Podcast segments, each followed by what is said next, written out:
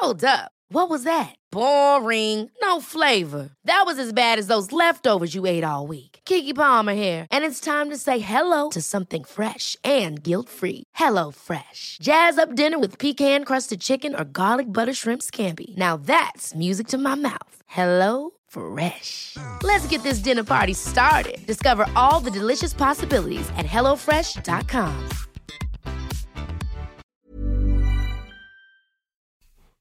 Alltså, vi har någonstans i ett par hundra år i alla fall haft ett samhälle där man har haft någon form av debatter. Man har försökt, även om man inte kommer överens, så försöker man i alla fall debattera frågor för att kanske, även om man inte ändrar åsikt, så kanske man i alla fall lär sig någonting av den andra parten och försöker till sist i slutändan se någonting från något annat än bara sitt eget perspektiv. Men det har ju helt försvunnit. Alltså det, det är bara som att titta på det, vanliga tv-debatter, Agenda eller vad som helst. Det är inte heller några debatter längre. Det är folk som skriker ur sig åsikter oftast. Eh, och, och ofta så är det lite vinklat. Det är en person som tycker fel och tre personer som tycker rätt som skriker på den som tycker fel.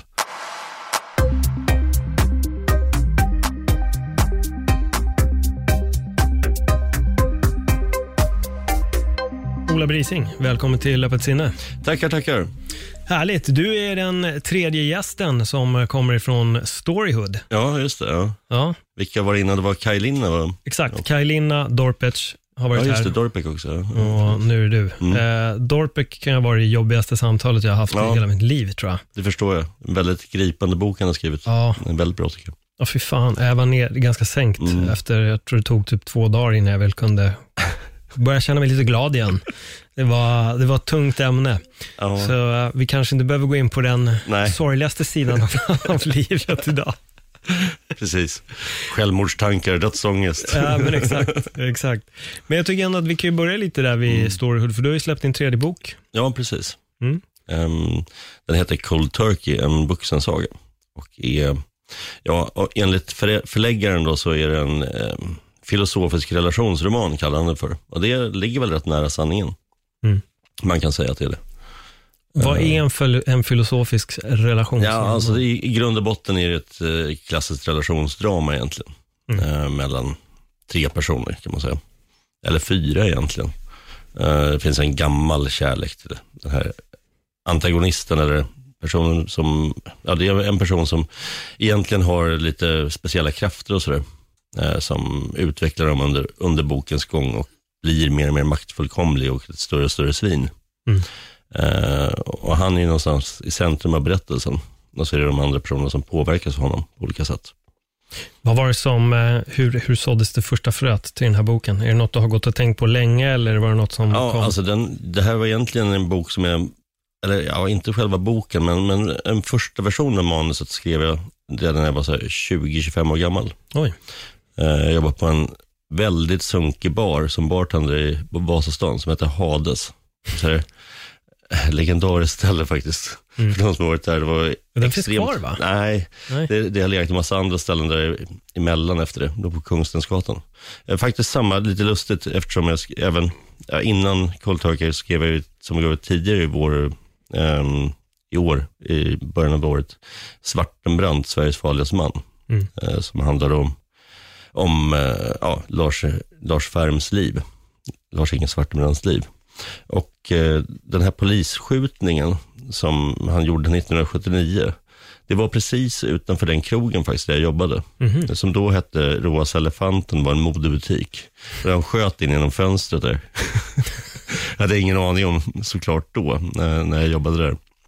Ja, Jag var faktiskt, jag tror någon- stammis berättade, fast jag glömt, glömt bort i efterhand, men Mm. att det var något skottolk var i, i muren där utanför på uteserveringen. men det kom jag på när jag började skriva den här boken, just jävlar, det var precis där jag jobbade, det var ju, det var ju där han sköt in. Det är vad, vad heter det här med sju grader? Att man har liksom sju vänner ifrån Ja, precis. de här precis. personerna och du var då istället nära den här äh, skottdramat. Ja, precis. Men vilket år var det? Så det 70? 79 var det. 79. Hur länge var han aktiv, Svartenbrandt? Eller när var det han började? Ja, egentligen så började han ju när han var barn kan man säga, eller i tonåren. Men han blev bankrånare först 1969-70. Mm. Så var han rånade den första banken. Liksom. Och sen så höll han ju på till sin död, Mm. mer eller mindre, i omgångar. För han, vi pratade ju lite innan vi började Mm. spela in om att jag höll på med stand-up. Jag har någon Ja. minne om att han skulle göra hands-up comedy. Exakt, Istället för ja. stand-up så var det hands-up comedy. Det var väldigt speciellt. Ja. Det finns några klipp som ligger kvar, så här, man kan se på nätet på TV4. Och så Jag menar morgonsoffa och testar. Det är liksom, det är rätt mörka käns- Ja. skämt och liksom, det sitter lite i halsen så på publiken. De vet inte om de ska skratta eller vara rädda eller vad de ska göra Nej. riktigt. Det blir jätte, jättekonstigt. Hur länge höll han på med det? Han höll på med det i alla fall. Det var väl under ett halvår, ett års tid. Försökte han. Alltså samtidigt, det gick bra för honom. Den perioden gick ju faktiskt bra. Annars gick det åt helvete för honom större delen av livet på olika sätt. Men eh, då hade han kommit ut från ett fängelsestraff, fått sitt andra barn lite tidigare än han satt i fängelse. Mm. Eh, och gav ut en bok då på ett kristet förlag som sålde som satan. Den hette Svartenbrandt bara. Eh, då hade han bytt namn till Lars Färm. Mm. Där han pratade om sin tid på Säter och hur han blev rehabiliterad och sådär. Han blev en fin person ungefär. Eh, och även en del om sin bakgrund och sitt liv. Ehm, själv har han ju sagt i efterhand då att det var bara en massa spel för gallerierna egentligen. Men jag tror delar av det han skrev där är säkert sant. Ehm, men den sålde väldigt bra i alla fall. Och han var med i en massa tv-paneler, debattsoffor och fan vet vad. Jag kommer ihåg så, något sådär också, tror jag TV4 det är med, något debattprogram där han sitter och pratar med någon jättearg ung Marcus Birro. Ehm, som tycker, äh, men fan det är inte så konstigt om ungdomar är anarkister och, och snor bilar och det ena och det andra. Liksom. Och då sitter Svartenbrandt där och Lars Färm och liksom, eh, som en lite lugn pappafigur och bara, ja, ja men hörru, ta och lugna ner er nu. Liksom. Det är väl inget bra som kommer av det där. Och, liksom, Mm. är någon form av moralpredikare istället plötsligt. Väldigt märklig situation. Ja, det kan jag tänka mig. men då var han ju, han höll på med stand-up comedy och sånt också. Ja. Ehm, och eh, jag vet inte riktigt, det gick väl inte så jättebra med den här stand-up comedy eller hands-up comedy-karriären. Han fick väl lite gig sådär, men inte så jättemycket. Det var inte så här, någon supersuccé. Eh, boken gick ju bra, men han hade ju ett vanligt kontrakt med förlaget såklart. Och själv tyckte han ju att de blåste honom på pengar. Det gjorde de väl på sätt och vis också delvis. Eh, alltså, men han, han tog för givet bara för han sålde mycket böcker att han skulle kunna köpa vad fan han ville och bara brände pengar och slängde runt omkring sig. Så han, plötsligt kom det inte in så mycket mer pengar. Ja, och där någonstans så kom ju nästa rån då. Mm. Um, så var han tillbaka på samma bana igen. Så det var väl två år kanske som han, ja, ett och ett halvt år kanske bara faktiskt egentligen, som han hade det här lyckade livet då. Var på kändisfester med Bindefält och allt vad det var. Just det. det kan vända ganska snabbt ibland. Ja, det kan ju det. Sen beror det på vad man är för person. Han, han var ju väldigt narcissistisk. Mm. Eh, Jag, vet inte, jag, jag tror inte själv faktiskt att han var psykopat riktigt. För han, hade ju, han brydde sig om människor som stod honom nära, det gjorde han. Eh, Det var rätt tydligt.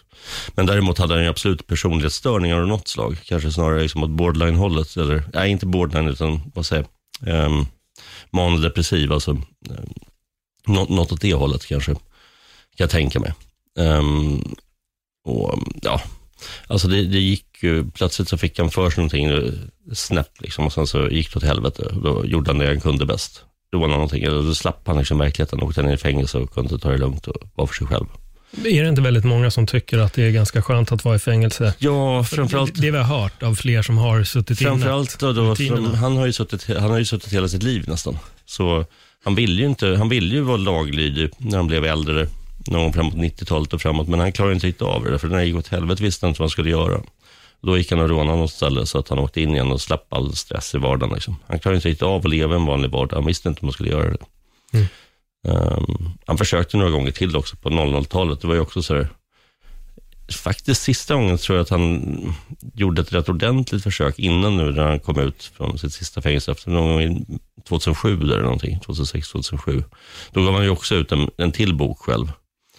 Eh, som, som, som han då skulle ge ut själv på ett eget förlag han hade startat.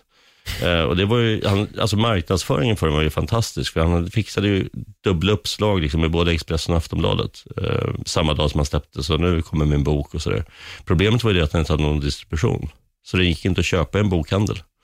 Eh, utan möjligtvis beställa på någon obskyr hemsida. Det var ingen som beställde böcker på nätet då, i mitten av 00-talet. Nej. Eh, och annars, vad ska man göra då? Åka upp till Dalarna och hoppas att man hittar dem i någon skog. Liksom. Det, det ungefär så. Så att det funkade ju inte. Vad hände med, hur mycket sålde den boken, vet man det? Nej, jag tror inte den sålde mycket. Den finns på lite bibliotek här och där, och så, där, men, men jag, jag tror att det ligger ett lager av den säkert någonstans uppe i Falun fortfarande. Mm. Eh, och, ja, det var ju lite tragiskt på sätt och vis, liksom, att han inte hade klubb. Men det var ju därför han inte ville bli blåst då igen. igen att han skulle tjäna pengarna själv. Så det blev ju istället inga pengar som inte var någon distribution. Så det var lite felberäknat. Men då, då försökte han också vara laglig ett tag, och så där, men det slutade med att han levde på havregryn mer eller mindre ett år. Eh, det finns även någon polis som har berättat om det här, som kände honom rätt väl. Och journalister och sådär som var rätt undernärda. Och liksom, sist så pallade han inte, så då begick han ett nytt brott. Så att han skulle åka in och få mat ungefär. Ja. Eh, Så att, eh, det var ju lite tragiskt på det sättet. Han försökte faktiskt rätt ordentligt ett par gånger att Mm. ta sig ur det utan att lyckas. Hur slutade allt? Eh, Han brände upp sig själv. Han eldade upp eh, lägenheten eh, uppe i Kopparberg där han bodde de sista åren. Just jävlar. Eh, Så det var ju ett självmord. Han ville brinna som en munk. Eh, Han sett redan på 60-talet, när de här Vietnambilderna av munken som brinner Mm. på gatan. Jag kommer inte ihåg vad han heter nu, men eh, den blev väldigt känd och publicerades i alla Ja, tidningar. Ja, och då tyckte han att det var otroligt fascinerande, den viljekraften att kunna sitta där helt lugn och brinna. Liksom. Eh, och det var ett fantastiskt sätt att dö på. Liksom.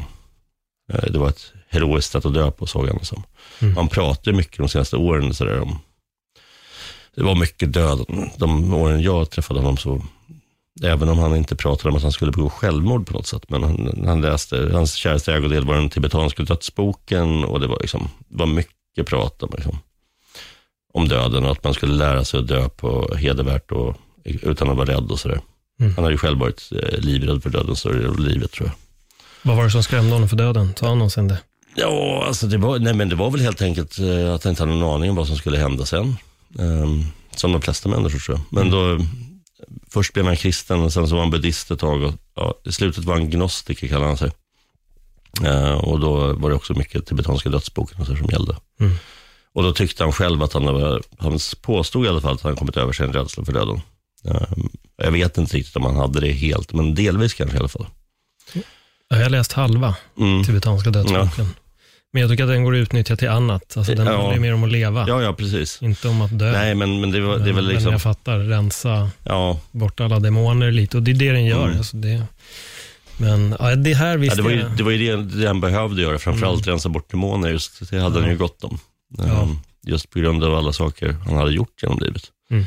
För att alla de här rånen egentligen, från, redan från de första bankrånen på 60-talet, alltså då, någon gång i mitten av 60-talet så började han dricka och ta rätt mycket droger.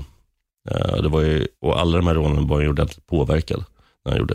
Han var inte nykter och han var inte liksom i ett normalt sinnestillstånd.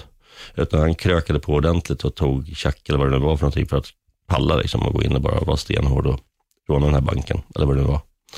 Och ibland så gick det fel också på grund av att han inte var helt vid sina sinnens. Så det var ju folk som blev skadade och sådär. Och det mådde han ju dåligt efter, för i efterhand. Det gjorde han ju verkligen. Han märktes på honom att han tyckte det var jobbigt att prata om folk som hade blivit skadade. Han skrev också brev till flera av de här personerna som han råkat. Det var Allt från någon postkassörska till någon tant han hade kidnappat någon på fyllan också. Så. Vad säger de? Ja, men bad om förlåtelse helt enkelt. Ja, men vad, vad gav de för svar? Har de svarat? Nej, jag vet eller? inte. Jag tror inte att så många av dem svarade faktiskt. Inte vad jag vet i alla fall. Det, jag tror det finns någon kommentar från någon av de här personerna som har sagt att de var tacksamma för att han, att han bad om förlåtelse. Men de flesta tror jag inte har sagt så mycket alls om det. Nej. Eh, Men ja, det handlar mycket, han pratade också väldigt mycket bara om förlåtelse. Det viktigaste var att, att man blev förlåten och förlåta människor var viktigt. Mm. Folk som gjorde fel, man måste förlåta dem.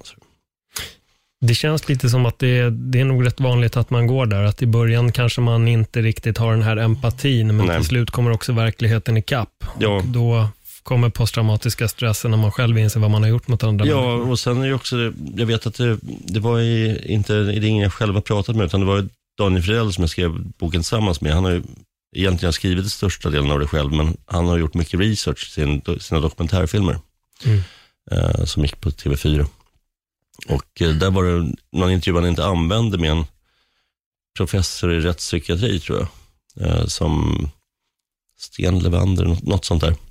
Eh, och han, han pratade just om psykopati och så, där, så att det är ju liksom, eh, det är ju rätt ointressant att prata om.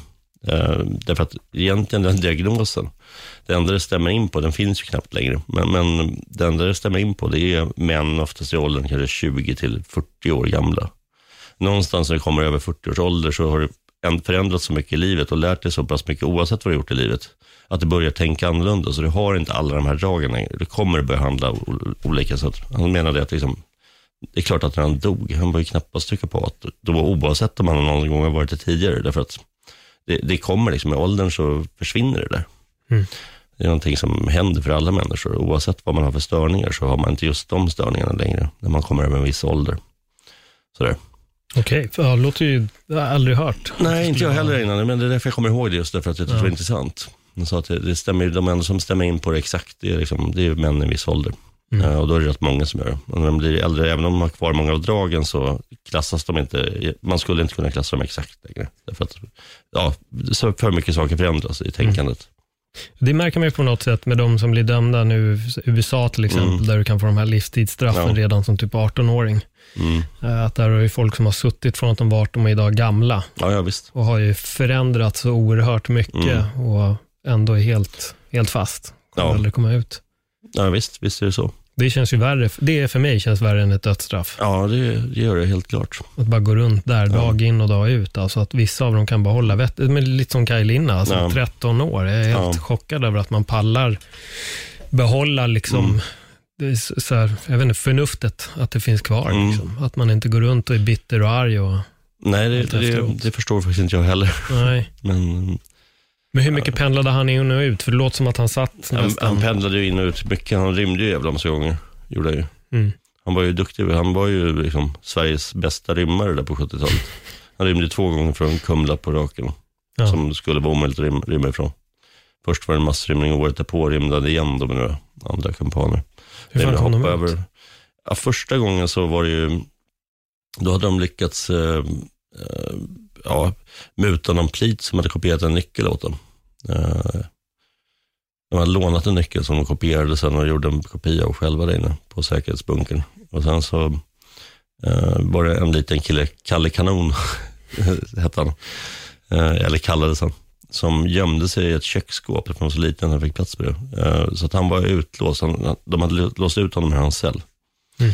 Han hade gått och lagt sig tidigare än de andra, så de kollade inte hans cell. Eh, vakterna tog för givet att han sov. Någon annan hade släppt ut honom innan då. Och sen släppte han ut alla andra och de byggde stegar och fan vad, klättrade över muren. Ja, de jobbade helt lugnt bara på natten. Ja, det fanns inga kameror på den tiden. Det kom ju det efter det här. Alltså, mycket var ju, problemet för dem var ju det att varje gång de rymde, eller han rymde till exempel, då blev ju säkerheten mycket hårdare på fängelserna eftersom de lärde sig av sina misstag, polisen och fångvården. Eh, Så det blev svårare och svårare att rymma och det blev ju hårdare och hårdare straff också. Så det, det gagnar dem inte egentligen på något sätt. Nej. Men första rymningen jag gjorde var väl på Falu fängelse någon i mitten av 60-talet. Han var, ar- ja, på hans 18-årsdag tror jag. Då hoppade han över muren på Falu fängelse. Som med hjälp av då de, någon regnkappa som han svingade sig upp över taggtråden. Han var rätt atletisk som liten, eller som Mm. ung. Eh, och då höjde de med muren med några meter tror jag. jag. inte riktigt. Den var bara 3-4 meter hög först. Och de höjde den med 2-3 meter för att det inte skulle gå att göra igen. så att det liksom, hela tiden har det varit så. Var varje rymning har liksom blivit andra konsekvenser som gjort att det blivit svårare att rymma. Ja. Eh, Jag börjar tänka på flykten från Alcatraz av någon Ja. anledning när du berättar allt det här. Det är en film som jag såg så jättemånga gånger när jag var, alltså den är fortfarande sjukt bra, Ja. jag såg massa gånger när jag var liten. Fascinerad av det här med att rymma från fängelse. Ja, ja visst. Men Mm. sen så är det lite, det är lite underhållande också när man, när man, eller man grottade ner sig i de här rymningarna. För det är ändå någonstans är ju Sverige i början av 70-talet eller mitten av 60-talet, det är rätt snällt. Mm. Det är liksom, ja visst det är rånare mestadels och det, det kanske finns någon mördare som sitter någonstans där, men inte många liksom. Och det, ja, de är inte helt jävla galna de flesta av dem. Och lite gentlemannamässigt sådär, mycket liksom. Jag vet inte riktigt, det är, och polisen är liksom taffligt korkade ofta. Det är lite kalanka över det hela faktiskt, när man, när man läser om det i efterhand, så här 40 Ja. år senare.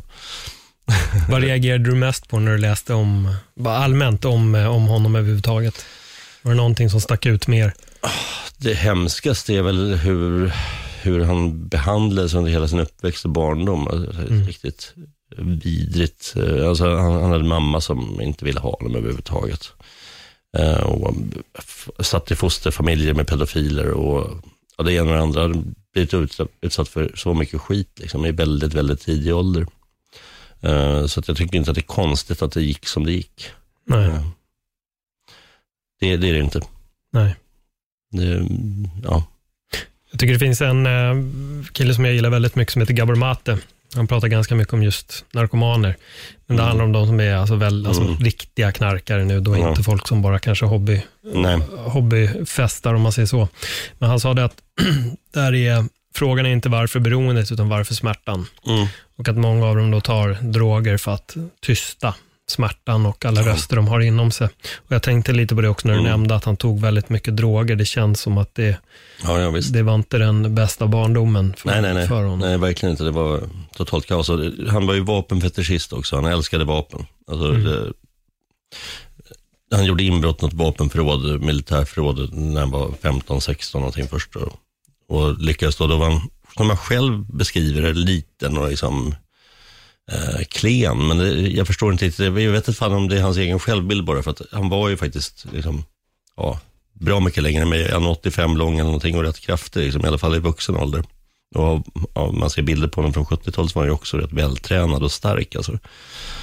Eh, Men, men enligt honom själv var han liten, kanske då hade han kommit in där själv, för han kom in, de andra kom inte in, så han kommit ut med en pistol då, så kunde han bestämma, kunde han bestämma de äldre kompisarna, liksom. Därför han hade vapen. Och den makten liksom, älskade han då.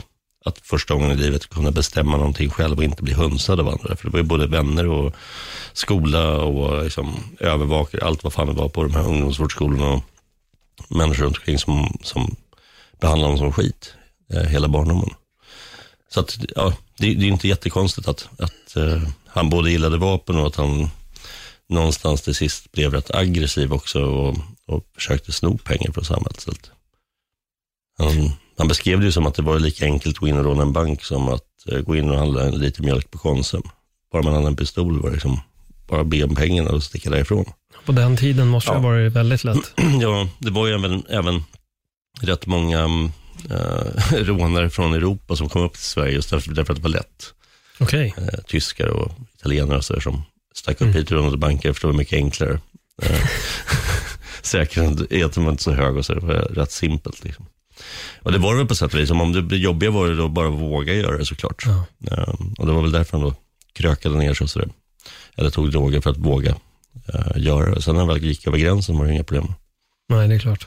Men med, det här var väldigt lustigt att säga det. Jag hade ingen aning om att folk åkte hit för att begå bankrån. Jo, det fanns faktiskt en del som, Var det en gjorde- våg då, eller under... kanske inte en våg, men det, det satt rätt många utländska personer på svenska fängelser som, eh, som hade kommit hit just för att till Mm. exempel råna banker eller postkontor. Så det lättare, mindre säkerhet.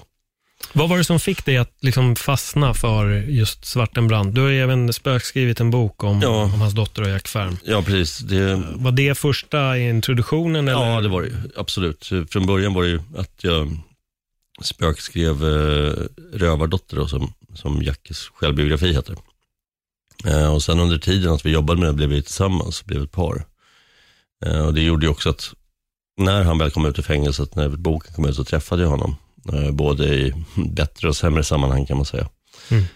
Eh, men, ehm, så, ja, så att, eh, jag kan inte säga att jag kände honom väl så, det gjorde jag inte, eftersom det bara var några år i slutet av hans liv som jag hade kontakt med honom. Men jag hade rätt mycket kontakt med honom, framförallt när de var ovänner och sådär, hon och han, så hörde hon av sig till mig rätt ofta och kollade vad med och sådär.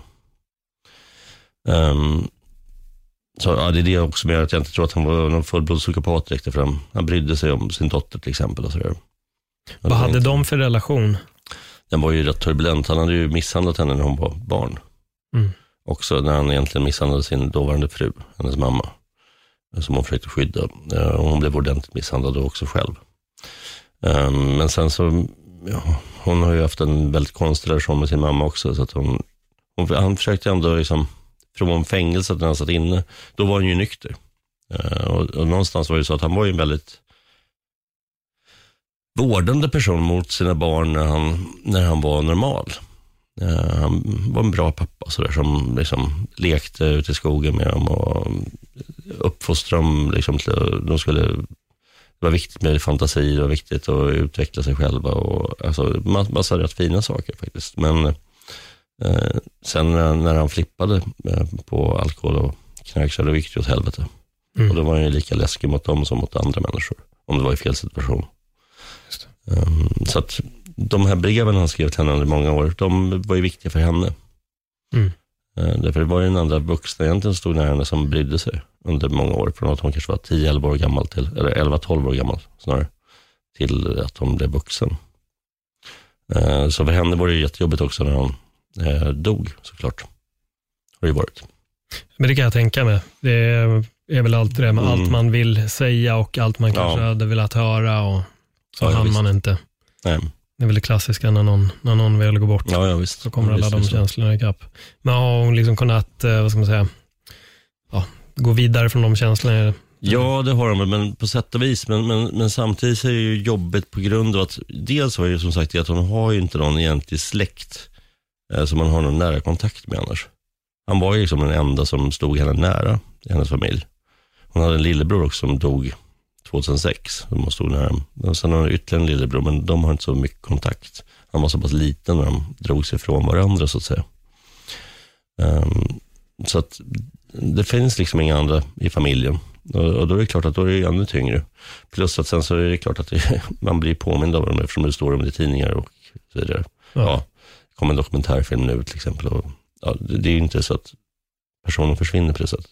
Och det kanske hon i och för sig tycker är både bra och dåligt. Liksom. På sätt och vis är det väl skönt att det finns filmer på honom. Att kan höra hans röst och så på filmer. Men samtidigt är det jobbigt såklart. Mm. Hur känns det då när du skriver en, en bok om honom? Liksom? Ja, det var ju rätt jobbigt att göra med tanke på att uh, Därför att, därför att det var såklart jävligt jobbigt för henne. Mm. Eh, att jag skrev den här boken uh, under ett och ett halvt års tid och var helt inne i det. Uh, och även var tvungen att fråga henne ofta saker och sådär. Som gjorde att hon såklart eh, ännu en gång, efter att vi redan hade skrivit boken om hennes eget eh, liv, återupplevde en massa saker. Eller kom ihåg en massa jobbiga saker och så. Eh, och det var ju rätt jobbigt tyckte jag själv. Samtidigt som, samtidigt som jag tror att det var, ja men alltså såklart att det var bra eftersom jag fick en massa material jag aldrig skulle kunnat få annars. Eh, och en massa saker, även saker som inte är med i boken, men som kanske påverkar hur jag skrivit den, som, som jag vet. Liksom, som kanske ingen annan skulle fått reda på. Mm. Om man inte kände henne så väl. Um, så det är klart att det, det, har varit positivt på det sättet för själva boken. Men för henne vet jag inte om det egentligen har varit så positivt att jag skrivit den. Samtidigt så vet jag att hon skulle jag tyckt varit mycket jobbigare om någon annan person hade skrivit en bok om honom som skulle blivit konstig och en massa felaktiga saker och sådär. Det är också gjort på grund av det, alltså i och för sig så är jag journalist och van att kolla fakta, men alltså det har gjort att jag varit extremt noga med att kolla fakta kring saker. Jag har tagit typ ut gamla protokoll från arkiv, alltså allt från eh, Landsarkivet och Stockholmsarkivet och vad fan vet vad. Eh, för att verkligen kolla vad det står i polisrapporter och utredningar och så vidare, vad som har hänt. Eh, för att ingenting ska vara felaktigt. Eh, mycket för hennes skull, att jag har liksom dubbelkollat allting många gånger. Eh, sen så är det ju inte en, en typisk biografi, så det, det, det, den är ju skriven dramatiserad, i dramatiserad form, som en true crime-biografi kallar den för. För en del saker är ju lite fiktiva också. Någon person som är med en polis till exempel, som för handlingen framåt rätt mycket i början av boken. Som, i och för sig finns det en polis som har ett liknande namn i verkligheten, eller fanns det, men, men eh, det är inte honom, utan det är en påhittad person som, som skulle kunna vara med vid alla de här olika tillfällena. Eh, mm. När han är med i boken. Men, men, så att allting är ju inte helt dokumentärt, liksom, utan det, det är ju även lite dramatiserat till och från. Jag tänkte lite på det här med att göra research. Mm. Eh, alltså hur, hur börjar du i den änden? Ja, i just det här fallet så var det ju faktiskt relativt enkelt på grund av att eh, Daniel höll på att göra filmen redan. Mm. Um, så att jag fick ju mycket intervjumaterial och även en del som han, hans researchers hade gjort. Till exempel, inte själva de här utredningarna, men i alla fall numreringen på det, diarieföringarna, och det så lättare att söka på. Liksom. Um, för alla hans domar och sådär. Så det var rätt lätt att gå iväg till arkiven och bara plocka upp dem. Sen tar det ett jävla tag att gå igenom. Uh, så det är inte så här det, det, det, är mycket tid liksom. Det har gått ett antal hundra timmar på den här boken. Ja, jag kan, jag kan uh, verkligen tänka mig det. Men, men på det sättet var det, det var lite att jag ändå fick det lite, lite grann i handen. Så där. Jag behöver inte leta så jävla mycket. Uh, inte på det sättet, jag måste liksom gräva fram saker som jag inte visste vad jag skulle hitta, utan det fanns att hitta. Jag hade liksom, i alla fall numrering på vad jag skulle leta och var det fanns, mycket av det.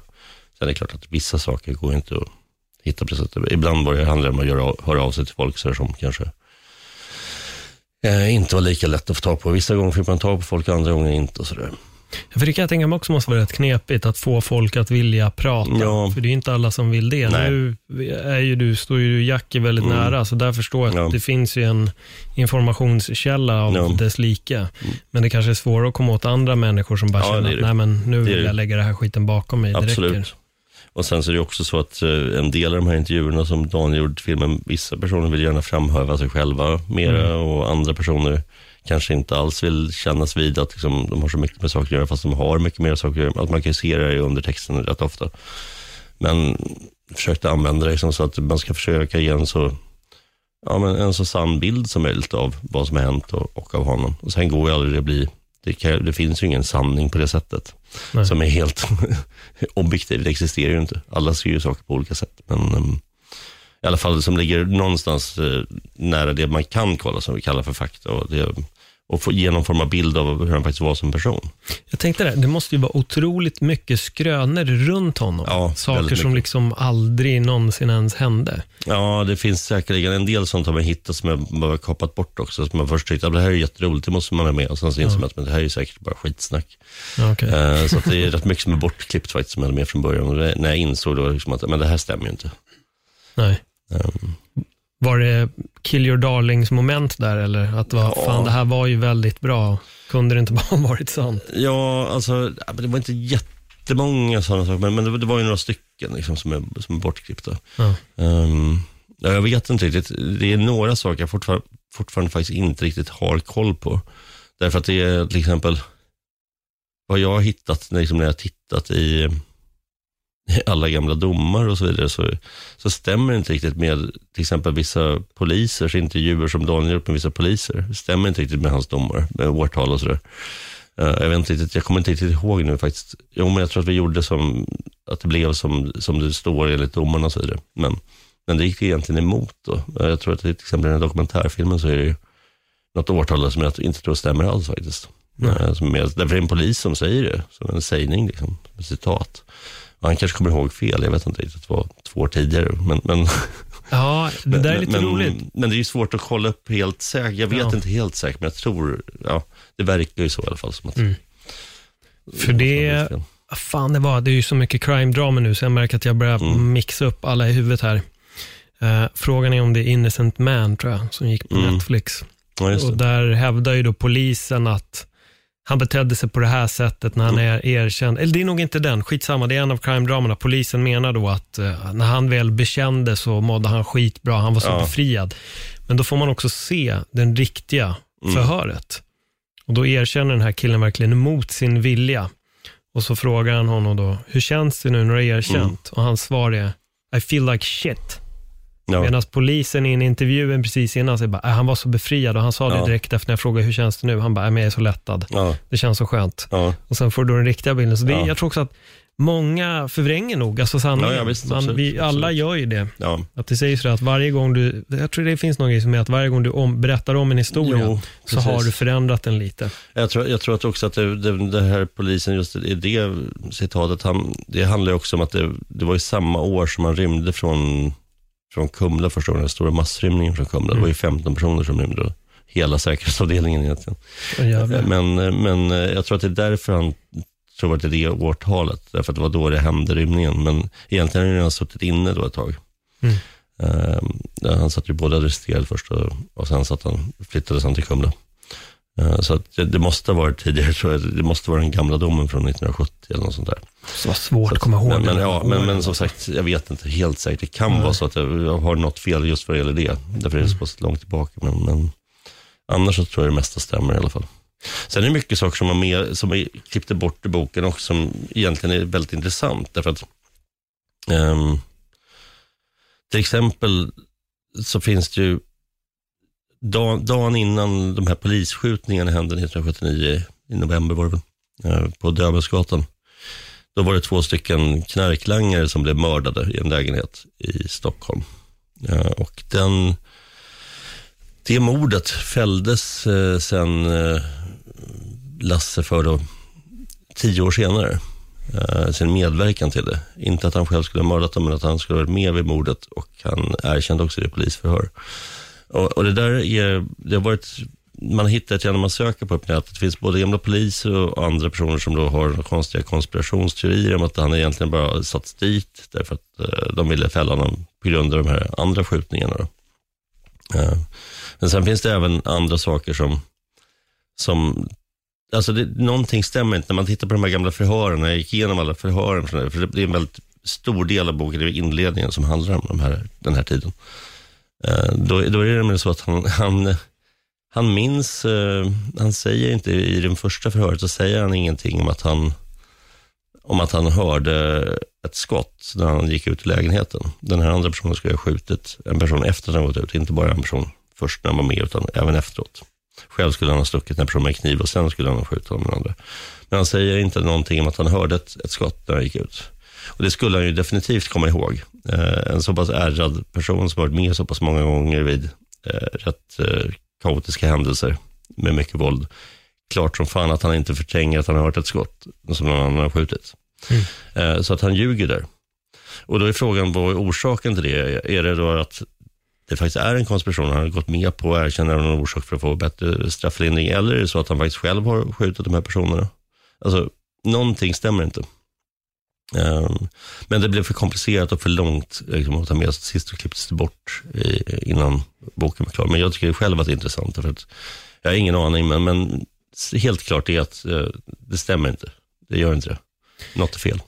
Nej, och det är också lite det, desto fler crime-dramer mm. man ser, så märker man också att det är jävligt korrupt alltså bland polisen. Ja. Med allt med Making a Murderer och alla de här, att det är väldigt mycket snurr och ibland känns det som att man vill packa ihop allting på ett bra sätt och få bort.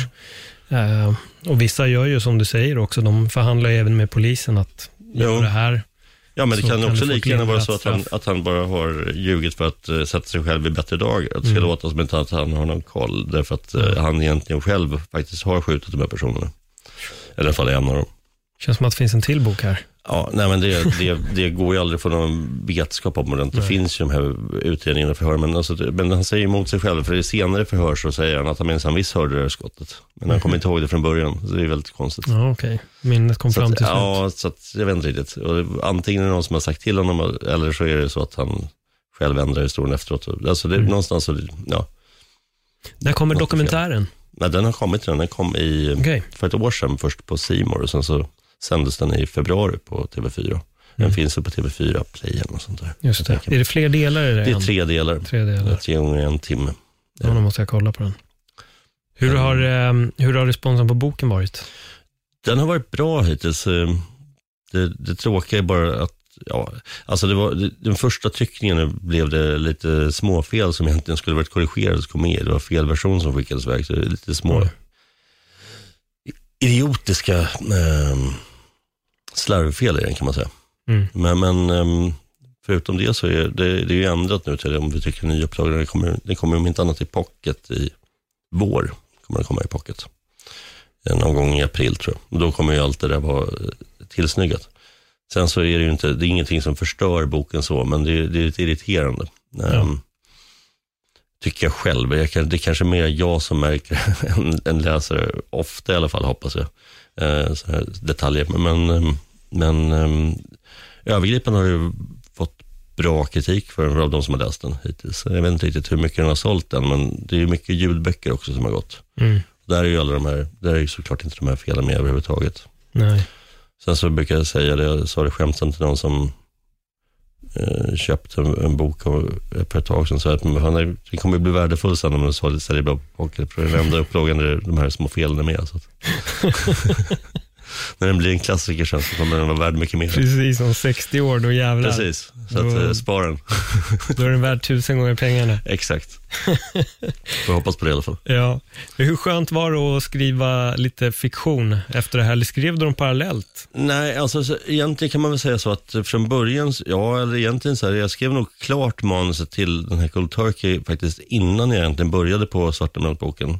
Eller jag skrev, om, jag skrev om den versionen. Alltså från början som sagt, vi kommer helt bort från det nu.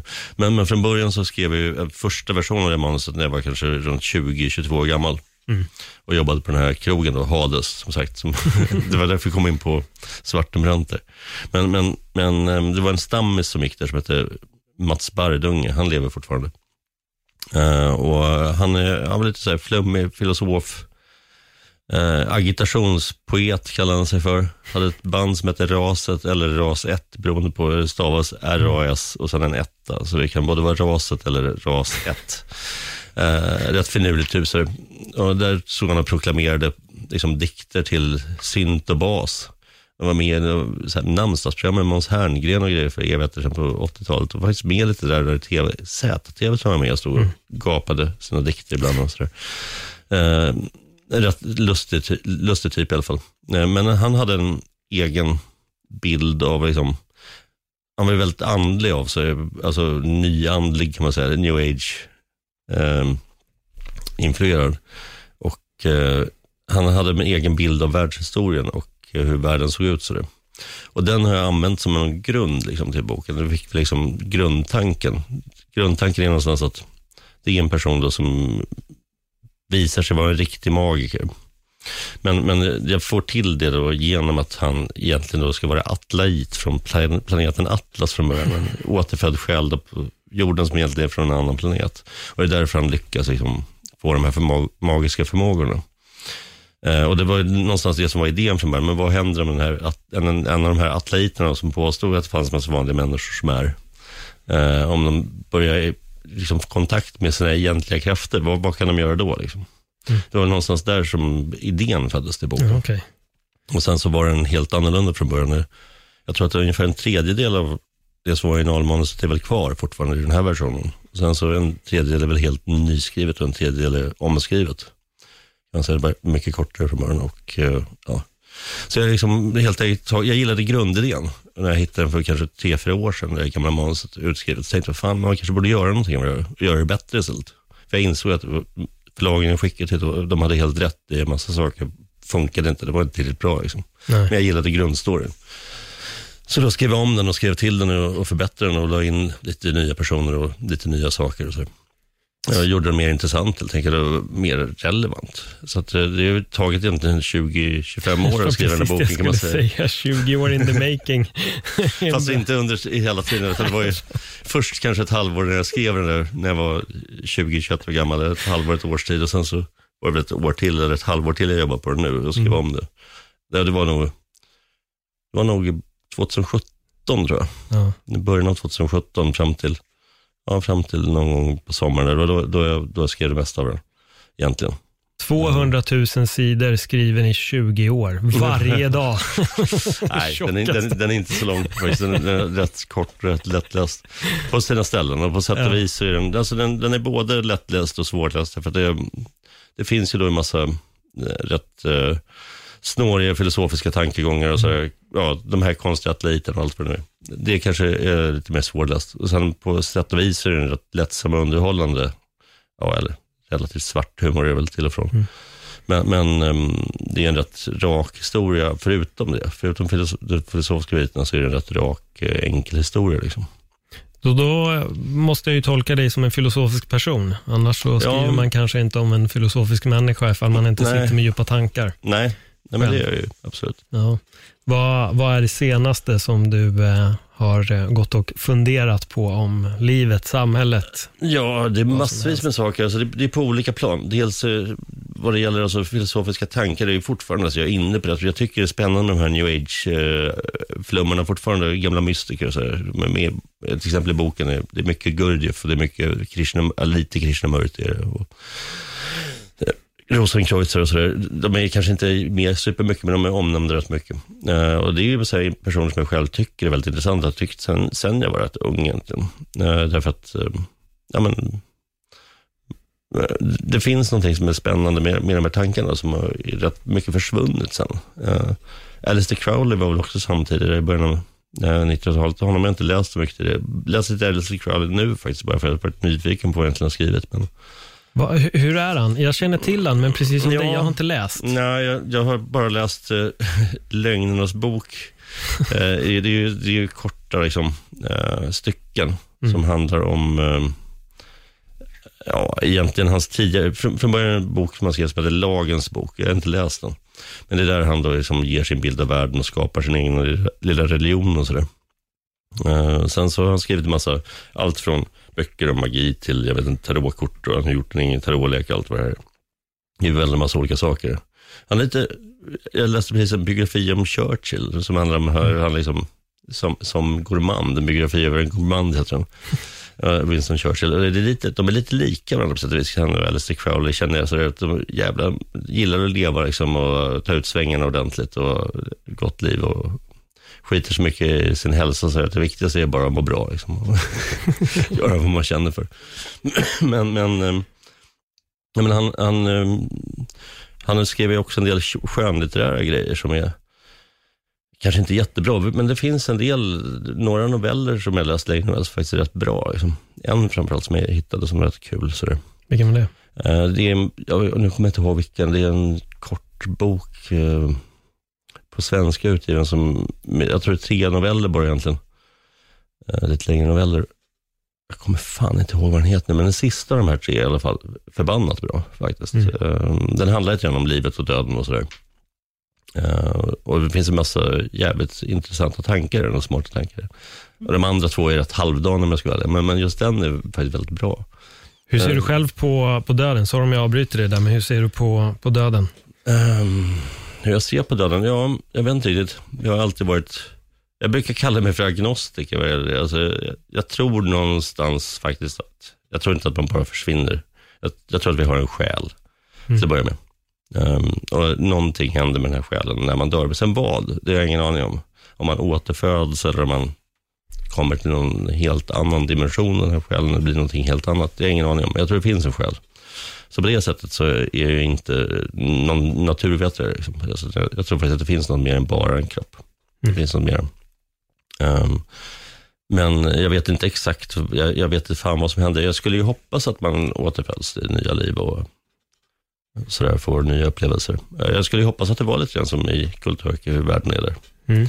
Sen vet jag inte om jag tror på det själv, men det är en förhoppning i alla fall.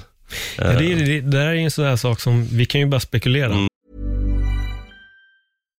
If you're looking for plump lips that last, you need to know about Juvederm lip fillers. With Juvederm Volbella XC and Juvederm Ultra XC, your lip look, whether it's subtle or bold, can last up to one full year with optimal treatment and no additional maintenance. Find a licensed specialist and see if it's right for you at Juvederm.com today. That's J U V E D E R M.com. Add fullness to lips in adults over 21 with Juvederm Volbella XC or Juvederm Ultra XC. Do not use if you have severe allergies or a history of severe allergic reactions, or if you're you're allergic to lidocaine or the proteins used in Juvederm. Tell your doctor if you have a history of scarring or taking medicines that decrease the body's immune response or that can prolong bleeding. Common side effects include injection site redness, swelling, pain, tenderness, firmness, lumps, bumps, bruising, discoloration, or itching. As with all fillers, there's a rare risk of unintentional injection into a blood vessel, which can cause vision abnormalities, blindness, stroke, temporary scabs, or scarring. For full important safety information, visit juvederm.com.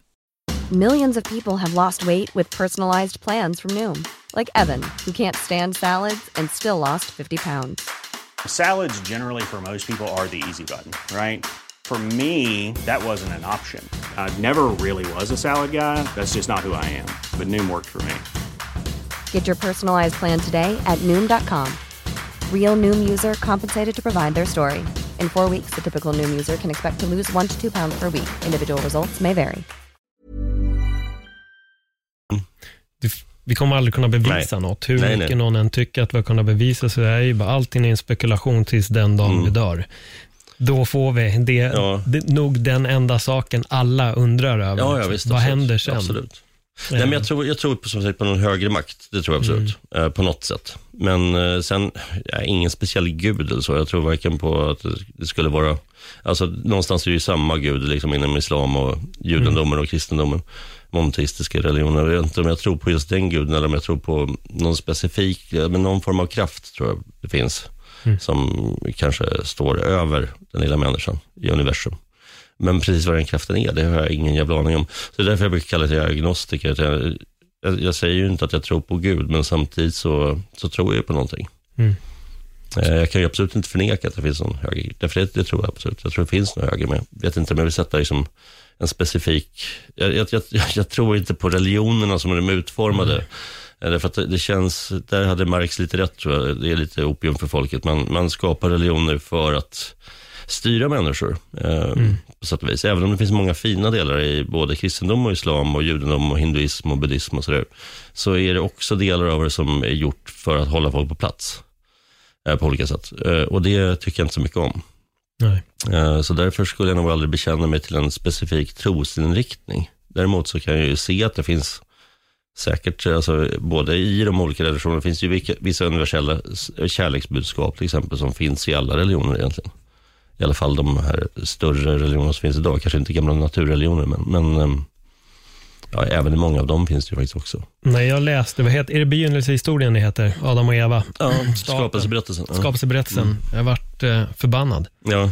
Jag lackade ur direkt. Mm. Jag tyckte att Gud är ett svin. Ja, han är ju ett svin. Ja. I Gamla Testamentet ja. är han ett asshole rakt igenom, ja. faktiskt, man ska vara Ja, jag varit helt chockad. Jag diskuterade det här med en, ja. med en, kompis som var, jag vet inte vilken kristendom han Nej. tillhörde, men, men han, han läste väldigt mycket själv. Mm. Och han tyckte då att jag hade missuppfattat historien. Mm. Och så här, fast hur kan jag missuppfatta den? De, de tog av kunskapen och han straffade dem. Vad är det de ja. missförstod? Jo, men de hade ju allt.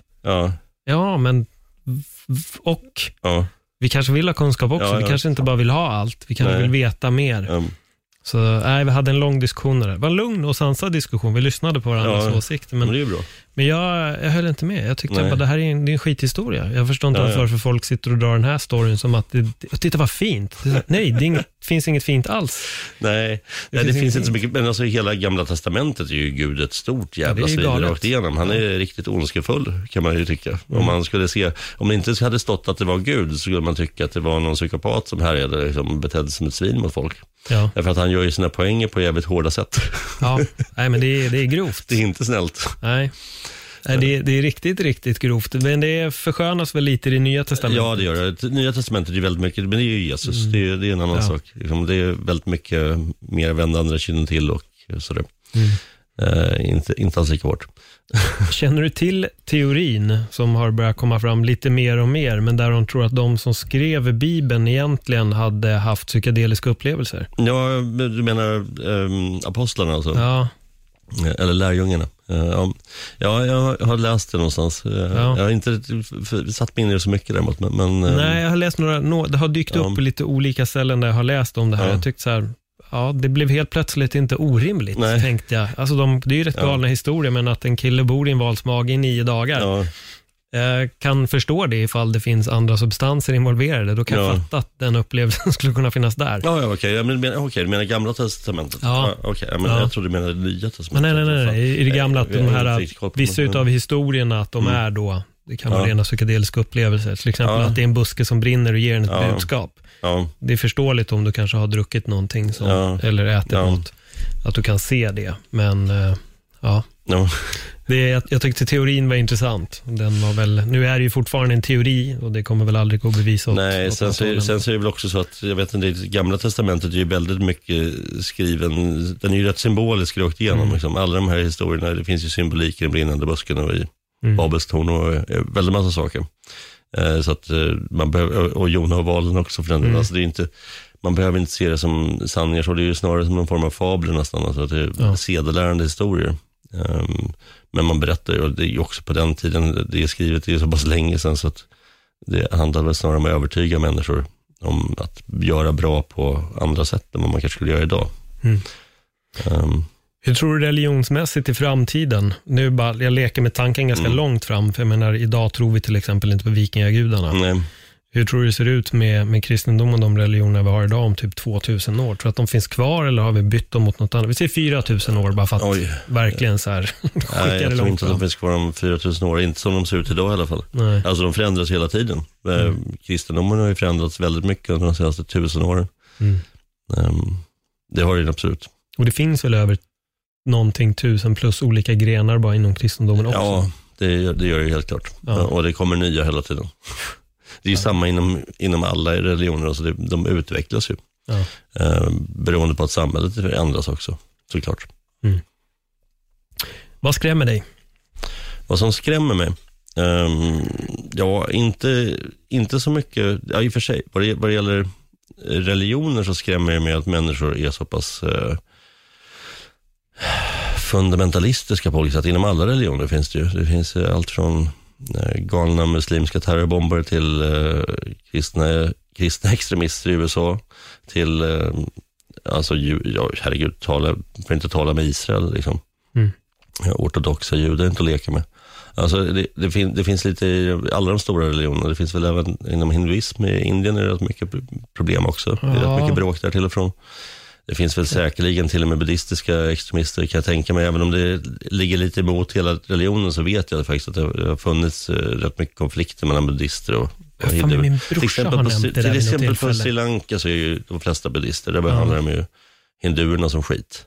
Eh, så, så, att, alltså det, det, finns ju faktiskt tyvärr inom, inom alla religioner. Mm. Och det, det är rätt tragiskt. Det, som, som så mycket annat, så, det, det, det, som jag, det som skrämmer mest är väl det att Uh, hela samhället håller på att utvecklas bakåt, tycker jag själv, i en viss mening. Därför att um, människor blir mer och mer uh, fyrkantiga och uh, trångsynta på många sätt.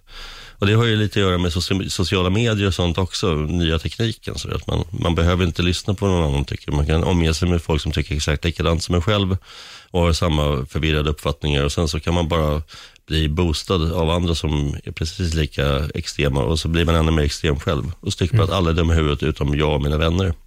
Och man lyssnar aldrig på någon annan säger, man lär sig ingenting av vad någon annan tycker eller tänker.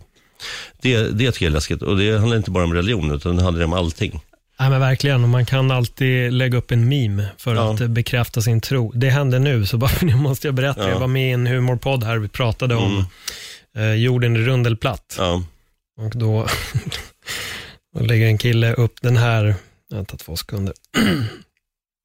jag sa då att ställ er på Kaknästornet, zooma in Mount Everest. Mm. Om ni lyckas göra det, jag är med på att jorden är platt. Ja. För är den rund, det kommer inte gå. Nej. Jag står ju såklart på den runda sidan då, ja. ifall du var osäker. Ja, nej, jag var inte så osäker på just det. då är det en kille som har lagt upp det här. Det där med Kaknästornet kan ju vara värt ett experiment för den som tycker att jorden är en glob. Och då har han då lagt upp en meme där det står ja. “The Statue of Liberty stands 326 feet above sea level and on a clear day can be seen as far away as 60 miles away”. Eh, och det lustiga var då att då skriver killen som gör mm. podden, mm. han bara, jag vet inte fan var han hittar den här memen, men jag har försökt söka efter det här och hittar ingenting om det. Nej. Det finns inte ens ett påstående någonstans. Nej. Men det är så kul att han på något sätt lägger upp en meme som egentligen också, alltså den är ju fotad ungefär kanske 20-30 meter ifrån ja. Frihetsgudinnan. Ja. Så då blev mitt svar att då, la jag, då gjorde jag också en meme som är att jag tog fram en bild på en jordglob ja. och så skrev jag, något Kaiko podcast har ingen staty, men man kan höra podden var man än befinner sig på jorden. Vilket är då ja. Ja, typ lika korkat argument som det andra. Men, men jag blir så fascinerad, för lite som du säger, folk väljer att tro, bara man lägger upp en, en meme med något, så tror folk på det. Det är för mig det är helt chockerande. Ja, visst. Det är otroligt chockerande. Det, det som är läskigt tycker jag är dels, dels det att det, alltså olika grupperingar har ju också, de skaffar sig makt på olika sätt också. Mm. Alltså, ja, det är en massa folk som härjar och pratar om visst, liksom högerextrema krafter, Sverigedemokrater men det är inte bara dem, det är ju även något vänster. Alltså det är ju inte bara, Sverigedemokraterna kanske inte vill ha någon, de är väl lite som Hitler, så de vill inte ha någon konst som är konstig och sådär i Sölvesborg. Det är väl en sak, absolut. Men det är ju lika mycket liksom vänsterkrafter som vill censurera saker på andra sätt. Eh, man, man, får inte ha, läsa Tintin i Kongo därför att där står det om negrer. Och, alltså, man, man, man vill någonstans censurera historien och ändra historien och det tycker jag är jävligt läskigt. Tror, eh, det leder aldrig till någonting bra. Man måste ju lära sig av sin historia. Man kan inte bara försöka censurera den. Eh, och det, det finns åt alla håll. Det är samma sak som alltså, Folk ska tycka exakt som du själv och allt annat är fel. Och liksom man, ja, jag vet inte. Det är, folk blir kränkta åt höger och vänster också konstant. Det kan vara djurrättsaktivister, eller det kan vara feminister, eller det kan vara sverigedemokrater. Alla blir kränkta. Och någonstans, så, det sjuka är det att även liksom, till och med Sveriges Radio och SVT har ju börjat liksom lyssna på det här. De har ju fått mycket kritik de senaste åren därför att, läst någon krönika Expressen om det för ett tag sedan. Per Werthén som har skrivit som, som skrev om att just man har börjat liksom, man, man skriver inte längre att det är lögner när, när, när SD ljuger om saker. Därför det, det är olika åsikter och sådär. Det, mm. alltså det finns inte längre någon kritisk granskande, granskande journalistik som har någonting med fakta att göra, utan det är bara åsikter hit och dit. Och, och det, man kan inte säga att det är en lögn, för det kan man inte säga helt säkert. Jo, det kan man visst säga helt säkert. När man ljuger så ljuger man. och bygger man sin politik på lögner, då borde det komma fram till allmänheten. Man ska inte säga att vi har olika uppfattningar, utan nej, det här är faktiskt en lögn. Jag har märkt att ehm. amerikansk media har blivit väldigt duktiga mm. på att göra det med Trump. Ja, det är bara det åsiktsmaskiner hela tiden. Folk ställer åsikter mot varandra och det finns liksom inte, ja, samma med Trump där. Det är precis mm. samma grej, men, men, det finns ju också det andra hållet. Det är inte bara åt höger, utan det är, mm. det är åt alla håll. Man får, liksom inte, man får inte säga någonting, folk kan säga vad fan de vill och komma undan med det.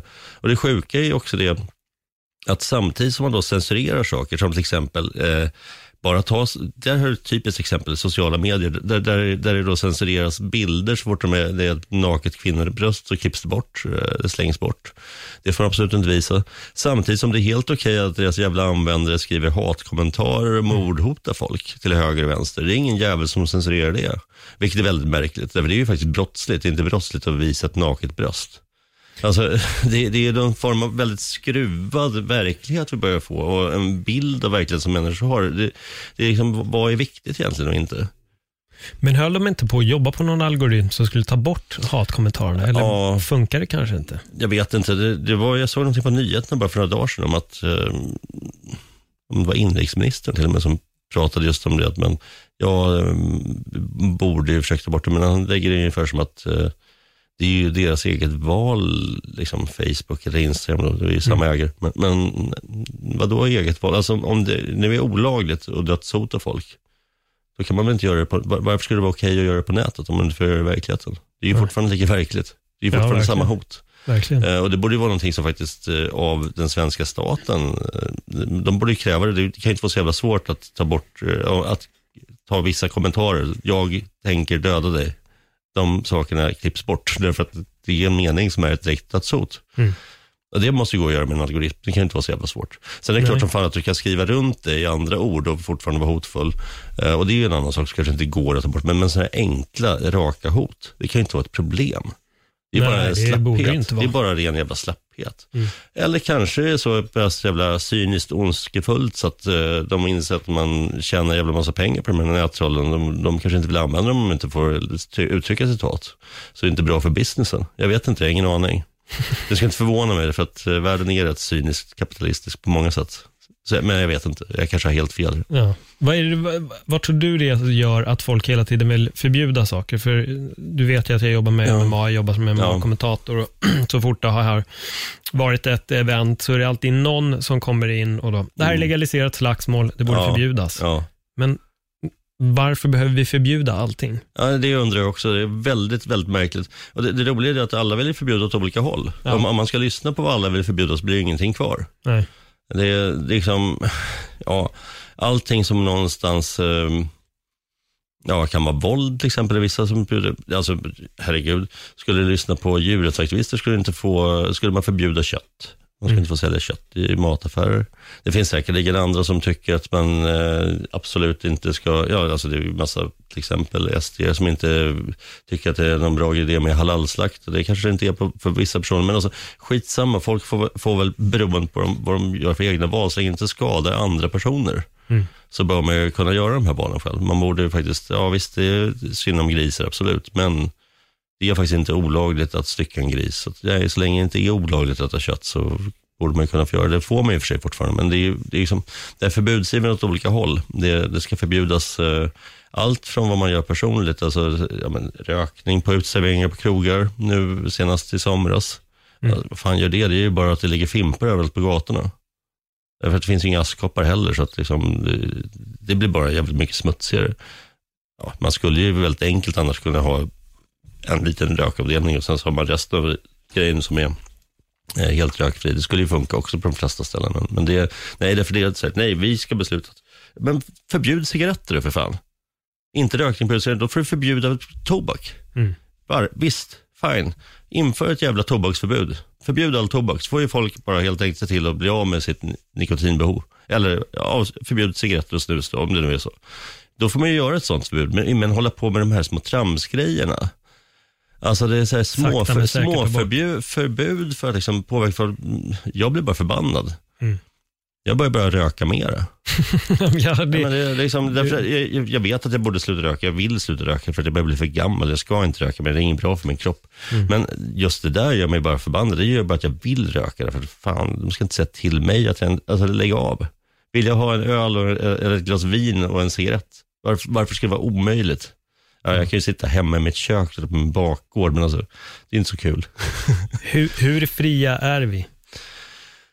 Jag vet inte, jag tycker att vi inte är speciellt fria alls faktiskt på något sätt. För att vi, vi styrs ju av, av väldigt mycket saker. Det är också någon form av, det sjuka är också det att det inte bara, det är mycket saker som censureras också av företag har det börjat bli.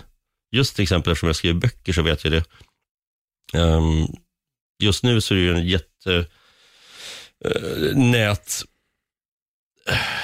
nät uh, kaotisk uh, kaotiskt krig nästan mellan Cissi Wallin och diverse olika personer.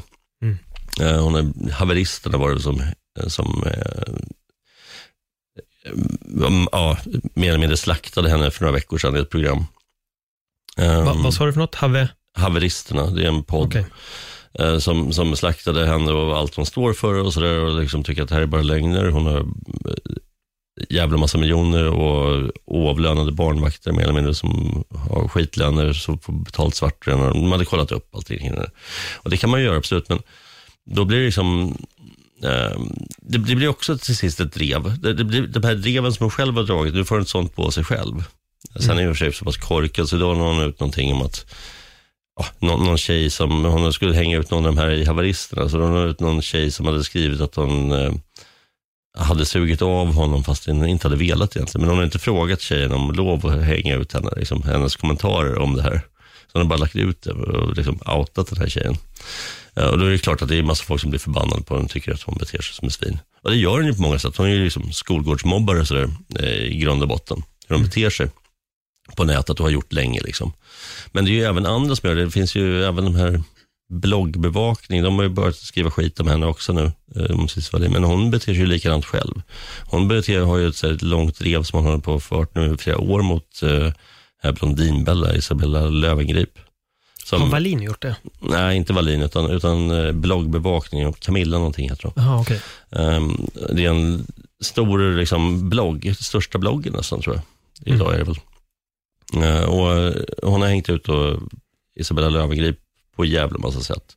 Och håller mer med på att krossa hela hennes företagsverksamhet genom det här. Jag vet inte riktigt varför hon hatar henne så mycket, men, men det är verkligen så här, det är ett enormt drev liksom. Hon, hon drar framför sig. Så hon gör ju och, alltså det är så här, någonstans en massa människor som plötsligt får makt som inte klarar av att hantera den på, på nätet. Och de fattar inte riktigt själva hur mycket makt de faktiskt får och hur det påverkar andra. Det är samma som just Cissi Wallin. Jag har en bekant som har en bokhandel, en akademibokhandel här i stan.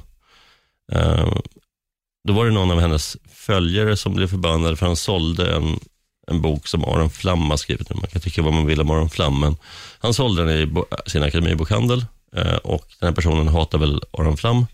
Så hon klippte ihop lite olika Twitter-kommentarer hon har skrivit och lagt, la ut i något inlägg så här om att ja, men jag tror han svarade på någonting i en debatt. Det handlade ju liksom om, om, om just, just om drev i sig. Det var det som var så ironiskt det hela. Det handlade om att, vad han skrev var ungefär att man skulle hellre eh, få en kuk nedtryckt i halsen än att utsättas för ett sånt här jävla mediadrev. Uh, och då skrev han någonting, fräsch kommentar, han säljer Aron Flammes bok, bla bla. varpå Cissi Wallin lägger ut det på sin Instagram. Och liksom, plötsligt några dagar senare så kommer en massa folk och är hotfulla i hans bokhandel. Han är tvungen att liksom sjukskriva sig ett par veckor. Plus att det inte är nog med det, utan dessutom på grund av en massa människor som hör av sig till Akademibokhandelns jävla kundtjänst, så tvingar de honom alltså centralt att han ska ta ner sin privata Twitter. Han får inte ha den längre. Bokhandlaren? Eh, bokhandlaren. Han får inte heller köpa in vilka böcker han vill längre, eh, utan det ska också kontrolleras. Eh, och det är, liksom, det är, det är helt absurt. Så då lyckas de på något sätt, liksom, uh, hennes följare. Det, det sjukaste av allt med det här var det att vad som har tagit i sammanhang också i de här kommentarerna är att han själv tidigare skrivit i Twitter-konversationen att han faktiskt har blivit utsatt för sexuella övergrepp av en äldre man när han var barn mm. på Eriksdalsbadet. Det var därför han tog det som en liknelse, att han hellre skulle bli utsatt för det igen än att liksom kanske det. Så han, han hade ju bakom sig när han sa det, det klipptes ju också bort i det här. Det blev bara liksom hat mot honom. Eh, och på samma sätt gör ju en massa människor då för att få makt och få människor på sin sida och få, få sin egen jävla röst hörd. Men mm, eh, det, jag, jag, tycker det är så otroligt motbjudande därför att alltså, vi har någonstans i ett par hundra år i alla fall haft ett samhälle där man har haft någon form av debatter. Man har försökt, även om man inte kommer överens, så försöker man i alla fall debattera frågor för att kanske, även om man inte ändrar åsikt, så kanske man i alla fall lär sig någonting av den andra parten och försöker till sist i slutändan se någonting från något annat än bara sitt eget perspektiv. Men det har ju helt försvunnit. Alltså det, det är bara som att titta på det, vanliga tv-debatter, Agenda eller vad som helst. Det är inte heller några debatter längre. Det är folk som skriker ur sig åsikter oftast. Uh, och, och ofta så är det lite vinklat. Det är en person som tycker fel och tre personer som tycker rätt som skriker på den som tycker fel. Och sen ska man förstå det som tittar direkt. Alltså det, det är väldigt styrt. Mm lite centralt från, från programmets sida. Alltså det, det, är inte, det finns ju ingen lugn, sansad debatt där man faktiskt tar upp argument för och emot saker och lyssnar på varandra. Det existerar ju knappt längre. Nej. Och det är ju ett hot mot hela demokratin. Mm. Att vi inte har, det finns inga debattforum längre. Det, det tycker jag är jättes, det är någonting jag är rädd för. Jag tycker det är skitskrämmande. Hur tror du att det kommer att utvecklas mer och mer med tanke på streamingtjänster och sånt? Att folk eventuellt kanske börjar titta mindre och mindre på vanlig tv? Ja, det är väl skitsamma i och för sig. Vanlig tv, det är inte det det handlar om. Utan det handlar bara om att eh, det, det, behöver inte vara just i tv, men, men vad det handlar om är bara att det finns inga forum överhuvudtaget. Det finns någon normal debatt. Utan man, man ska bara Folk försöker bara sälja på sina egna mm. eh, tolkningar av verkligheten utan att överhuvudtaget tänka på att det kan finnas någon annan som har rätt i sin syn på saken. Att det finns olika sätt att se på saker. Nej, jag har rätt, du har fel. Um, och Sen så tycker ju folk diametralt olika, så det, det blir ju också att det blir väldigt mycket mera problem i samhället. Nej, men verkligen. uh, det är ju inte bra på något sätt. Nej just att inte kunna prata om saker utan bara hata varandra, det är, det är ingenting som leder till något positivt. Nej, men då det är det här lite, när du har snackat telefon så var vi lite inne på det här och mm. jag har reagerat på att när folk är då från olika sidor ja. har en diskussion med varandra, sen när de inte diskuterar med varandra så kan båda säga helt öppet att ja, sanningen ligger någonstans i mitten. Ja. Men de möts aldrig där. Nej. Utan de står bara stenhårt på att stångas mer ja. att jag ska inte ha fel, utan Nej. det ska du ha. Ingen är ute efter sanningen, utan nej, nej. alla är bara ute efter att ha rätt. Och där tror jag att det är en jävla fara. ja, folk och vinna diskussionen. Vinna diskussionen. Mm. Och framförallt när det är människor som har någon form av inflytande på till exempel i sociala medier eller på internet. Därför då är det så jävla noga för dem att de ska få sina följare att ännu mer stå bakom dem. Mm. Folk tjänar ju pengar på det här, herregud. Det är ju massa åsiktsmaskiner som springer runt och tjänar jättemycket pengar på det. Mm. Alltså, sen kanske de har haft olika uppsåt från början, men vad fan det, det, är liksom, det, är, det är ju jobb för många personer. Lallaren Joakim Lamotte som åker runt liksom. i småstäder. Bara, Åh, har det varit läskigt med muslimer på torget här? Är ni rädda? Alltså, hans följare vill ju ha det. Han får ju betalt för det här. Mm. Han tjänar ju en bra lön på det. Ja, det är därför han springer runt och ser rädd ut. Alltså, det är inte för att han, han gör det inte gratis. Nej. Han gör det för att han tjänar bra med stålar på det. Men han har väl vänt också, för jag har för mig det var någon, jag vet inte sanningsenlig den lilla minidokumentären på några minuter var, men han stod väl vid ganska annorlunda åsikter innan, men ja. nu tyckte de väl då att han hade blivit en Ja, springer väl högerärenden. Ja, alltså från början så tror jag att det var att han, att han, han var ju från början researcher på Uppdrag granskning. Mm. Faktiskt på SVT. Eh, och det var väl någonting, han, säkerligen var det väl så från början att det var någonting han tyckte att man hymlade med där och som man inte tog fram ordentligt och granskade just vad det gällde invandring. Och det kan han säkert ha rätt i, för att SVT har varit rätt duktiga på att liksom hyscha över allting som är problem med invandring. Det håller jag helt med om. Mm. Men eh, istället fick han en jävla massa eh, SD och andra högerextrema följare som tyckte och hörde på det här. Uh, jag vet inte om han fick sparken eller om han slutade på ett program, jag har ingen aning. Men, men i alla fall, det har ju blivit så att han har gjort en karriär av att bara göra sådana här saker. Det är ju hans enda grej. Han åker runt och tycker synd om stackars vanliga svenskar, därför det är så mycket invandrare överallt. Och det är ju, det är ju skitsamma hur tramsigt det, det kan vara ibland, men alltså, det är ju verkligen, enda orsaken är att han, det är så han tjänar pengar. Och han tjänar väl rätt bra på det.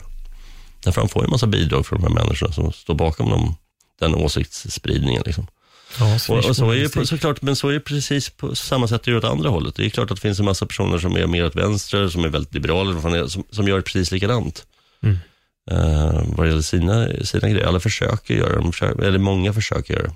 Det blir svårt att strypa sin inkomst kanske. Ja, absolut. Också är det. till slut och då fortsätter ja. man att jaga det man märker får mycket pengar. Och Det där är något som skrämmer mig också, att det är vilken sida man än står på och gör de här jobben, det är att någonstans tappar man också, som du snackade om själen lite ja. tidigare, men man förlorar också sig, sin själ och ja. faktiskt sin eget värde på något sätt, när man bara börjar jaga inkomst från människor för att man skickar ut åsikter som passar deras verklighetsuppfattning. Ja, ja visst, och det, det är det som är så läskigt och det blir liksom Alltså, det är, det är, precis som det här nya tramsiga yrket influencer. Det är som någon form av influencers i åsikter, de här mm. människorna är. Um, de tjänar precis lika mycket pengar för som de som gör reklam för skomärken eller underkläder eller vad det nu kan vara, hårfärg som, som man gör på sina åsikter. Mm. Uh, det är totalt kommersialiserat. Uh, om man gör det tillräckligt bra och tillräckligt hårt så kan man tjäna bra med stålar på det. Uh, och skitsamma vad, det, vad som är sant eller inte. Bara man liksom är tillräckligt hård och kör på tillräckligt hårt, då jävlar. Det finns ju i, ehm, jag tror jag sa det när vi pratade telefon också, det är lite skrattretande. Det finns ju bergspredikan, just Bibeln, om man pratar religion. Mm. Där står det att eh, någonting i stil med att de, de saktmodiga kommer att styra världen. Liksom. Det är de här som är ödmjuka, det är de som någonstans kommer att vinna i längden. Och vad vi ser idag är ju totala motsatsen till det det är inte en jävla människa som är det minsta ödmjuk som har någon form av makt, utan det är bara de stora svinen, psykopaterna och människor som är bra på att eh, spela på andras känslor och, och framförallt bra på att göra egna känsloutspel till höger och vänster, oavsett vad fan det betyder eller inte, försöker de få det att bli betydelsefullt, helt utan orsak. De har, de har makt, de har pengar. De här ödmjuka personerna som faktiskt försöker lyssna och lära sig någonting, de, de sopas liksom under mattan med men de försvinner bara. För de låter inte tillräckligt mycket. Har du sett Loudest Voice in the Room? Om Roger Ailes? Nej, det har jag inte. Men du vet vilken det är, serien? Ja. Med, vad fan heter han, Gladiator, ja, Russell Crowe. Ja, precis. Ja, Russell Crowe, Roger ja. Ailes. Alltså den är så jävla bra. Jag har inte sett den. Precis. Eh, jag var så här, första avsnittet var lite så här, vad fan, liksom. Mm. Jag var nyfiken för jag har, jag har full koll på Fox News mm. och Roger Ailes. Men mm. jag fortsatte kolla och sen kunde jag inte sluta istället. Nej. Men han säger någonting i stil med att när du förklarar för folk hur de ska känna, mm. det är då du får dem på din sida. Ja. Och att Det var lite hans teori om att det var ingen mm. liksom som hade gjort det med tv, men han började göra det med Fox. Han mm. fick folk att förstå hur de skulle känna och då öste ja, han på med den ja. liksom, retoriken och Fox är ju svinstora. Och jag gillar att titta på Fox, MSNBC och CNN mm. för att se hur de spinner samma stories mm. på olika sätt. Eh, och Fox är helt otroliga. De, ja. fan, det spelar ingen roll vad folk Nej. gör för fel. Det är, de lyckas ja, en sny, snygg liten vinkling ja. på det och, och det är lättköpt liksom, när de ja, sitter visst. där och argumenterar. Och det, är, ja, men det är skrämmande. Jag, jag, jag håller med dig i den biten. Det är jävligt otäckt mm. ibland när man ser de här dreven. Eh, det är några sådana här drev som jag som jag vet att folk har flugit med på. Jag har mm. liksom frågat om de egentligen har koll på ja. det som det drevas mot och då märker man att egentligen inte. De, de kände bara att texten de skrev, det här är inget jag kan stå för. Nej. Men sen kollar de inte upp något mer, utan Nej. då börjar de dreva också, ger ett like och delar en länk ja, och så visst, är de med ja. i hela processen. Mm. Liksom. Så det, men tror du att det kommer vända eller tror du att det kommer bli värre? Jag tror att det kommer att bli värre först. Men jag tror att det, till sist så vänder det såklart, herregud. Mm. Det är väl inte så att eh, historien har väl aldrig utvecklats åt exakt samma håll i en evighet. Så det är ja. klart som fan till sist kommer en motreaktion. Det är väl kanske så att eh, det är väl nästa generation kanske som kommer att spy, eh, spy på det här därför de tycker att det är, är vedervärdigt, eh, mm. förhoppningsvis. Men eh, jag vet inte riktigt om det kanske tar ett tag. Tyvärr kan det ju bli mycket värre innan någonting händer. Eller att det får tillräckligt mycket konsekvenser för att det måste ske en ändring, att folk fattar det någonstans. Um, därför att det får tillräckligt, alltså, det får ju hela tiden konsekvenser i praktiken. Sen är det också så här, det läskiga är ju liksom det att det kanske inte framförallt eh, Alltså, en, det, det, det obehagliga är att, okej, okay, visst, det, vi har ju länge haft politiker som kanske framförallt har varit mer intresserade av att behålla sin egen makt än att eh, egentligen bry sig om hur man förändrar samhället på något positivare sätt. Så har det varit rätt länge. Eh, inte bara i Sverige utan i större delen av världen. Framförallt de senaste kanske 30 åren eller så, men, men det har blivit mer och mer på det sättet. Men det läskiga är att nu är det liksom, det är inte bara, det är inte bara dels är det politiker som säger saker för att folk vill höra det. Ja, men alla till exempel vill ha hårdare straff därför att eh, nu är det massa skjutningar och grejer. Men all forskning visar på att ingenting kommer bli bättre i samhället om vi bara har hårdare fängelsestraff. Det kommer bara bli värre. Det, det, finns inte någon person som har forskat på det som påstår att det är bra eh, för samhällsutvecklingen med att ha hårdare och längre fängelsestraff. Nej, det kommer bara göra knäppjökarna knäppare och gör att de blir värre och värre brottslighet också. Och det är alla mycket medvetna om egentligen, men lik förbannat så hejar man på och säger att man tror att väljarna vill höra det. Man vill ha en enkel lösning. Och alla vet om att det inte är sant. Alltså, det är ju skrämmande på sätt och vis, men det är samma sak på samma sätt som till exempel det jag tog med bokhandeln. Det är också intressant. Då berättade han för mig att det finns ju även böcker som liksom ingen akademibokhandel får ta in, till exempel. Som just till exempel Tintin i Kongo, den rasistisk. Det finns även en gammal John Löv-barnbok, min min morfar är sjörövare och sådär. Den var rätt nyligen va? Så mm. den hamnade i blåsvädret. Den, den får de inte heller sälja på någon akademibokhandel i Sverige. Alltså det här är intressant. Det är alltså ett företag som bedriver censur. Eh, det är inte staten som gör det, som i Kina, utan här är företagen själva som gör det. Därför att man vill inte stöta sig med sina kunder. Men, men det läskiga är ju det att just när det är en bokhandel så blir det rätt obehagligt med tanke på att hela poängen med en bokhandel, om man då bor i ett fritt land, ett fritt samhälle, det är att man ska kunna läsa vilka jävla konstiga åsikter det är. Mein Kampf ska gå och köpa det. Man ska faktiskt kunna läsa och förstå, ja, om det nu går att förstå, hur Hitler tänkte om man nu vill det. På samma sätt ska man kunna läsa någon extremt feministisk litteratur eller någon extremt vänster eller höger, vad fan som helst. Det kan vara nyliberala. Alltså allting ska finnas i en bokhandel. Det ska även finnas tidsdokument. För, alltså, och det här, det här är ju en form av tidsdokument. Man, man såg inte på samma sätt um, på vad som var rasism på, på 50-talet eller 40-talet eller 60-talet som man gör idag. Och det, det har man ju lärt sig med tiden, man, man kan inte censurera historien för det. Nej. Det är helt vansinnigt.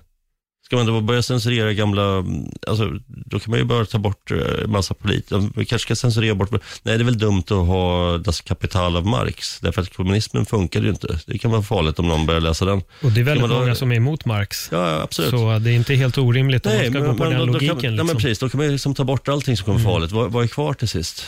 Glada mm. kokböcker. Jag vet inte, inte ens ja. kokböcker med en, det, det, var ju också folk som var lite SD som var sura på någon kokbok som sades med någon tjej som har slöja på omslaget det är för jävligt att den ska få stå i bokhandeln. Så alla vill ju förbjuda sina saker.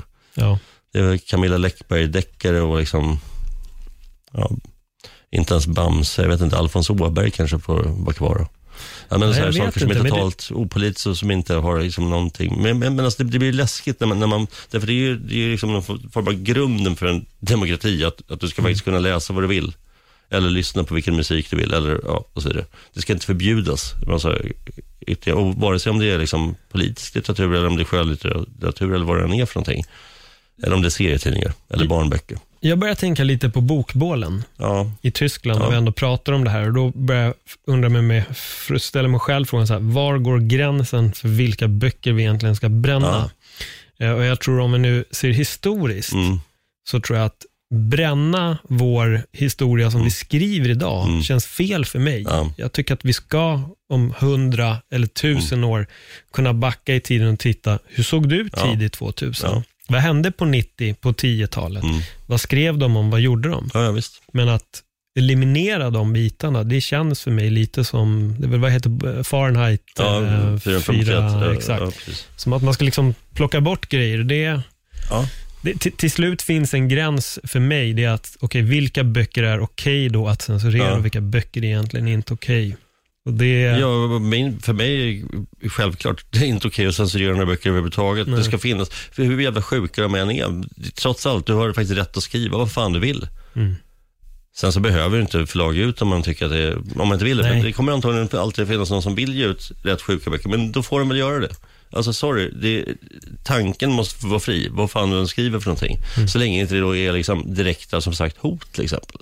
Ja, ja, självklart, om du, om du skriver en, en, en lång, ett långt brandtal i bokform om att eh, alla judar och negrer borde dö och hej och, eller vad det nu kan vara för någonting. Det är klart att det, det kanske man inte ska få publicera för då är det direkta hot och uppvigling eh, för, för våld. Alltså, det är klart att visst, vissa saker kanske man inte får, får publicera. Men så länge det inte är det, så länge det handlar bara om någon form av liksom, Um, det är väl skillnad på Jan ja, Löf och... Ja, precis. Det, det är väl kanske inte riktigt uh, något sånt det handlar om. Det. Nej. Så att, men det var visst, alltså, det, det, där kommer det tillbaka till vad som är, alltså, som, precis som på nätet egentligen, där, där, man, in, där man nu faktiskt kan publicera sånt, men det, det publicerar man inte böcker. Nej. Det är ingen jävel som gör faktiskt, det är ingen som eh, publicerar en bok som bara är direkt hat mot en person med uppmaningar att mörda den här människan. Det, det publiceras ju inte. Det finns inte en vettig person som skulle göra det heller. Nej. Men det publiceras ju dagligen på nätet. Ja, faktiskt. Eh, och där är det inget snack om censur överhuvudtaget. Dock i böcker så är det snack om censur för väldigt, väldigt små saker. Mm.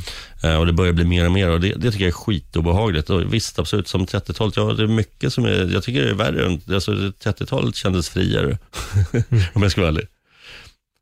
Eh, jag har själv haft den här tanken liksom, att jämföra med 30-talet i Europa, på, både i Sverige och Tyskland och massa andra håll.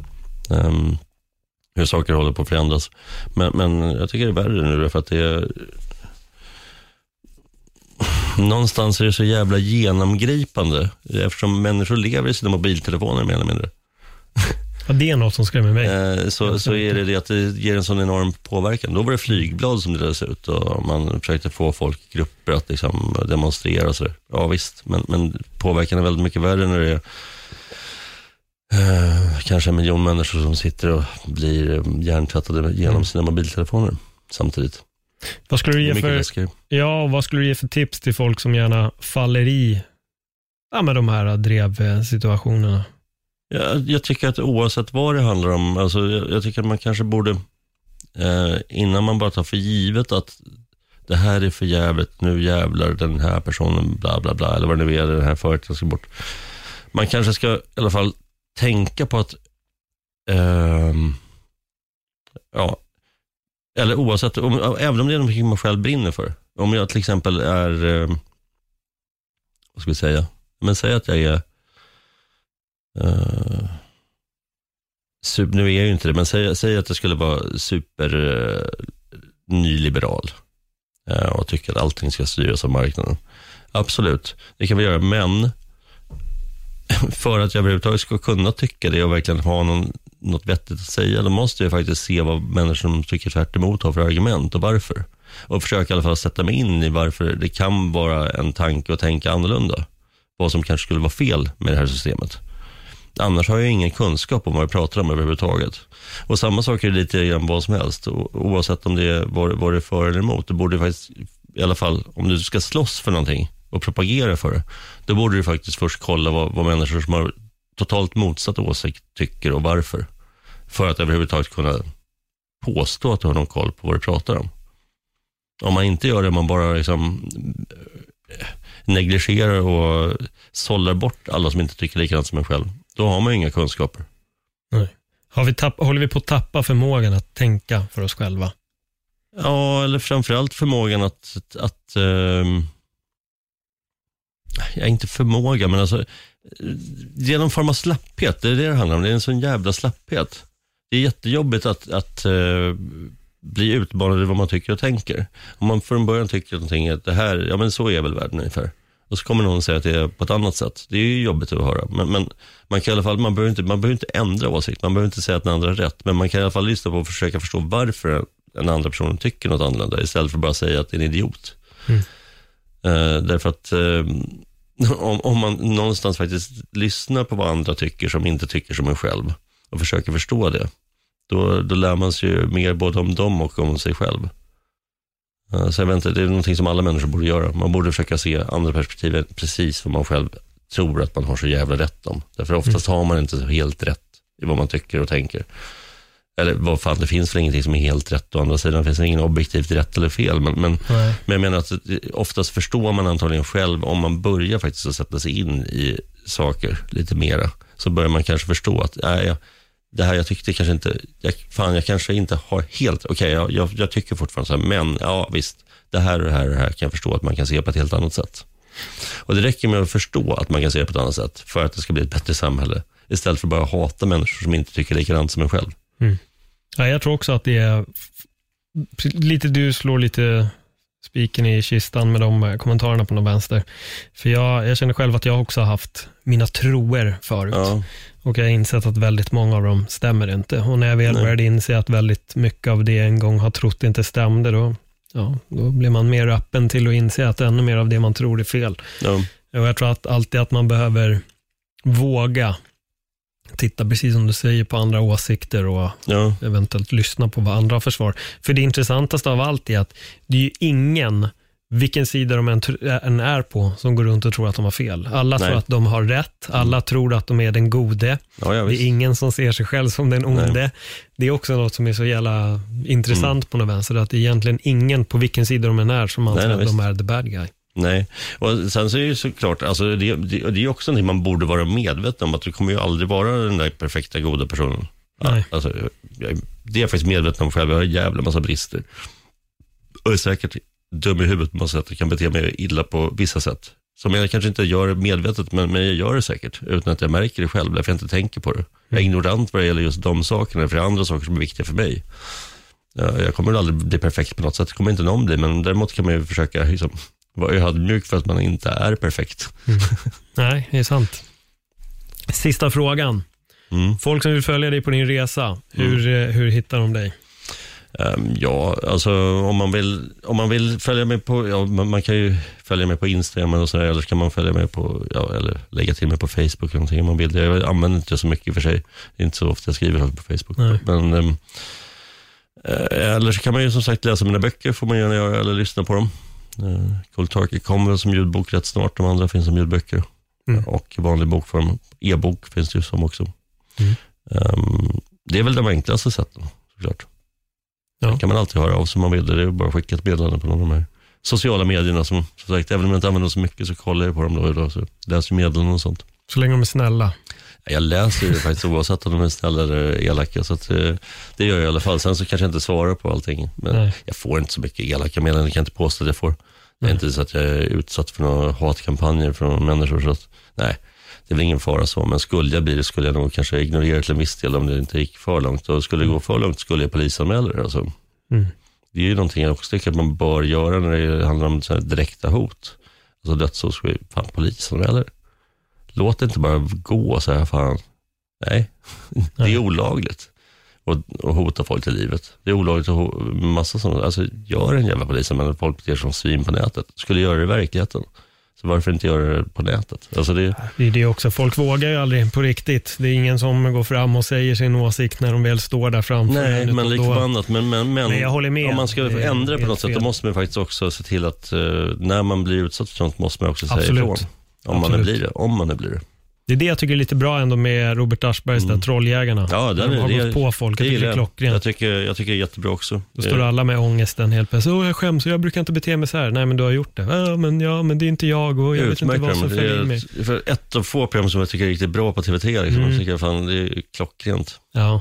Eh, inget fel på alls, tvärtom. Eh, väldigt bra initiativ. Sådana saker är ju är mm. liksom bra. De, det är också just på grund av att det handlar inte om att de har, försöker marknadsföra någon åsikt. De försöker bara liksom visa på att det här, så här beter man sig inte. Mm. Det, det, här är, du inkräktar på andra människors integritet och liksom förnedrar dem och beter dig som ett svin. Sluta upp med det. Mm. Det, det, är bara så här självklart oavsett av vilken orsak. Det spelar ingen roll varför. Det spelar ingen roll vad, vad orsaken är. Man, man, man, liksom, ja, man ska inte hålla på och hota och bete sig mot folk oavsett vad det är för människa. Var snälla mot varandra. Ja, eller, Försök eller, i alla fall. Snäll behöver man inte vara, men, men man behöver inte hota folk till livet och bete sig som säger Framförallt inte göra det anonymt. Det är ännu äckligare. Det är väldigt många som gör. De flesta gör det ja. faktiskt anonymt. De, gör, de sätter ju inte ett namn under ens. Utan, och det är liksom, ja, vedervärdigt. Det var inget hot, men det var en kille på, mm. på Twitter. Han var någon, eh, jag kommer inte ihåg vad diskussionen var om. Det var väl en jävla skit. Politiskt antar jag väl för många, många år sedan. Och då skriver han, för att det, det, är först om man börjar kolla upp mig ordentligt som man ser mm. att jag heter Sean i första ja. namn. Så jag heter Sean Paul. Och mm. då skriver han på Twitter, ja ja, Sean Paul. Mm. Och mitt svar var, oj, kan du googla? alltså, du, va, va, hur vill du att jag ska reagera? Du har ja. googlat, du ja. hittade Ratsit, grattis. Alltså, ja, wow, imponerande. Ska jag bli orolig nu att du eventuellt har hittat min adress? Uh, alltså, jag skiter fullständigt ja, ja, så, Men det finns de som säkert hade blivit mm. skitstressade. Mm. Ja, hur vet du att jag heter det i första ja, ja, Nej, men nu vet jag och så vet jag mer. Man bara, ja, okej, grattis. Kom och knacka på min dörr och så tar vi en kaffe och så får vi se hur, hur Allan du spelar då. Men du, vi måste avrunda där. Ja. Vi är 90 minuter in och det här är verkligen ja. ett samtal som har rört på, på många plan. Ja. Vi har ju till och med varit inne på existentialism och pratat religion, vi har pratat ja. Svartenbrandt, nu är vi inne på sociala medier. Ja. Grymt samtal och tack så jättemycket tack för det. Tack själv. Supertack. Ja. Eh, ja, gott folk, där har ni hört det. Om ni tillhör den kategorin som tycker om att skriva skit om folk på nätet, eventuellt slänga ut mordhot, ge fan i det. Yes. Där avrundar vi podden. Tack för den här gången. Hej då. Hej.